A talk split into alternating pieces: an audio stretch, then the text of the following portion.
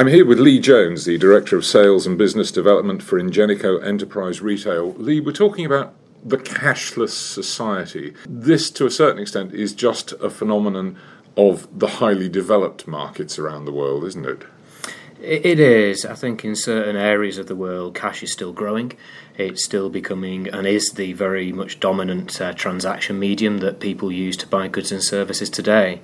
I think when you come to the more, if you like, advanced economies, then like the UK, for example, 10 years ago, cash was 60% of the transaction volume. 10 years from now, it's probably going to equate to less than 10%. Where are we on that spectrum now, though? Is cash in a minority already?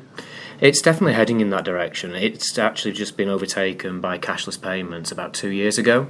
So we see that, the rise of cashless is just going to increase.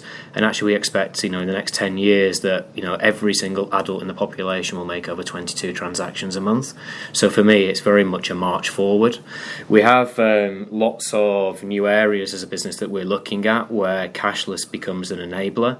So for example, when we've done a lot of work around vending, what we've seen is when we've added cashless to vending machines, we've seen revenues jump by over 20% and the average purchase that a customer makes grow by over 30% in terms of basket value. So for us, enabling choice for consumers at the point of sale in terms of being able to pay in the method they would most prefer is certainly something that seems to be grabbing the appetite of the general public in particular.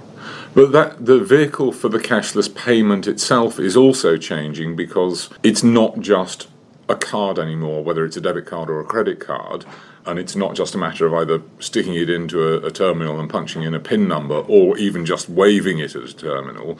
People are moving away from using cards, aren't they? Yeah, very much so. So wearables, so being able to pay with things like your watch. There's even a couple of the people that I work with at Ingenico, they have contactless rings. So sometimes they will actually go into a sandwich shop, buy a banana and mysteriously wave their hand over a device, much to the amusement of the person behind the point of sale and the counter.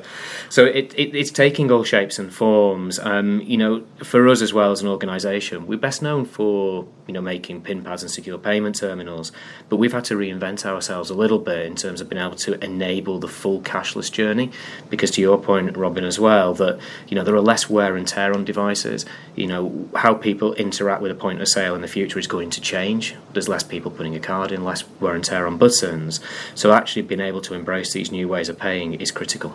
This is actually an aspect of fintech that people forget, in the sense that most people, when they talk about fintech, they think about software only. They think about apps and APIs. They don't think about the hardware that's actually involved at the front end. Admittedly, we're talking mostly about retail transactions here, aren't we? We are. I think on the hardware side, what is very important, I think, for people to acknowledge is that chip and pin devices and contactless readers are going to be around for several years to come. The big challenge for companies like ourselves is keeping things up to date from a security perspective. The standards are moving on. The criminal community are getting smarter. For us, it's always about stretching those boundaries and making sure that personal data, card data, is very much secure, and there's an awful lot that goes into it. When people might look at a PIN pad and think it looks like a glorified calculator, I think it's really important that for us we continue to treat security as one of the core things that we prioritise as an organisation. Are you talking about physical security or operating system security? It's a bit of both, really. When I look back, to how security standards have evolved just on the hardware piece, it's night and day to where it used to be when the first card machines came back, 10, 20 years ago for processing transactions, to where they are today with, security that encrypts a card number as soon as the card gets inserted into a device, and then decrypts it just before it goes to the bank for the money to move around. And then in the operating software as well, there are new standards coming out and new legislation around things like strong cardholder authentication, which will also help protect, again, the general people out there who want to shop, who want to transact, but people get smart, what was made by man, man can advance. And I think, for us, it's always a challenge to keep ahead of the game. But it also has to be kept simple, because you talk there about people. I'm not talking about criminals. I'm talking about ordinary Joe Public who wants to make a transaction, you can't actually load too much complexity upon them in terms of I've got to put a PIN in, or maybe I don't need to put a PIN in, but I've then got to authenticate. This process still has to be kept simple for people to use. Completely agree, and that's what we found, particularly in the self-service area, where you're relying on people to interact with a piece of technology without anybody anywhere nearby to give them any support or assistance. So making sure that instructions and the actual process to navigate from maybe one screen to another is simple, is harder than it seems to actually execute properly.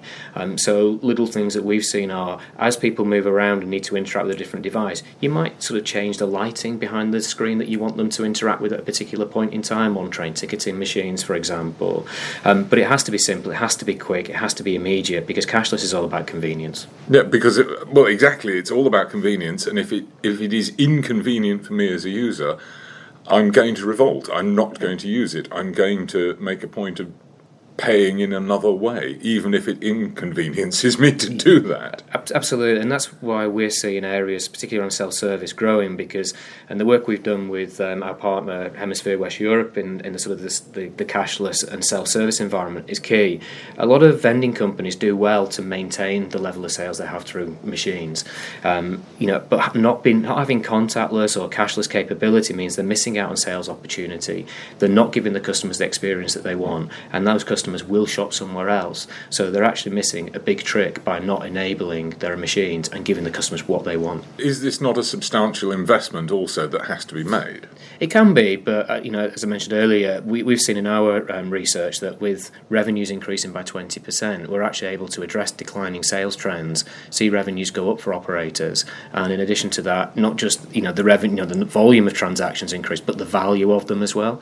Because when people come to pay with card and contactless, it's just easier than having to find the right change, and it's easier to spend more and perhaps be a little bit more impulsive with your purchases than you may ordinarily be. Is that necessarily a good thing? I have to ask the question. Do we really want to make it too easy for people to spend money, because then there might be a societal backlash? I think with everything there's always boundaries and parameters to things. Most of the technology we have deployed is in places like car parks, vending of a Mars. Yes, I'm not going to overspend on car parking, admittedly. Well, I don't know in terms of the values they charge these days in some places. But I think for me, we just want to make things easy. We just want to make things simple. We want to enable customers to be able to pay the way they want to pay, and we want to help people make money and deliver a great service. So what are the developments that you've got coming down the track over the course of the next couple of years that will enhance the service on offer? Yeah, so from our side, we've seen in the past few years a lot of work around security standards and things like that will continue as they evolve and move forward. Things like voice commerce, conversational commerce, we're starting to see a lot more of now. How can people interact with their Amazon Alexa at home to order their home groceries? We're seeing payments take a whole new shape and form, and for us as well, from being in the past... My voice is my password. Yeah, essentially, but then you've obviously got to look at the security around that, so how do you get a second level of authentication to prove that it actually is you, you're not under duress, there's all sorts of different ways, so we're seeing things like that coming through. We also believe as well, more sort of connected technology will start to take shape. People have talked about, recently, can cars, for example, become, like a shopping vehicle, such that you could be sat in your car on the way to work, your car said, would you like a coffee this morning? You say yes, then you can drive past the nearest coffee outlet, pick up your coffee. Your car might have an NFC reader in, where transaction could just be taken simply as you go through the drive-through. Everything could just become so much smoother, more seamless. The journeys are almost endless. Are you pushing product at people, or is there a demand coming from merchants saying, we want to be able to do this, we want to be able to do that? It's a bit of both. What we like to try and do is, we know payments, but we don't know retailing as well as a retailer does, or hospitality as well as a hotelier might do, for example. So for us, it's very important to listen as well to what people see coming through in their industry.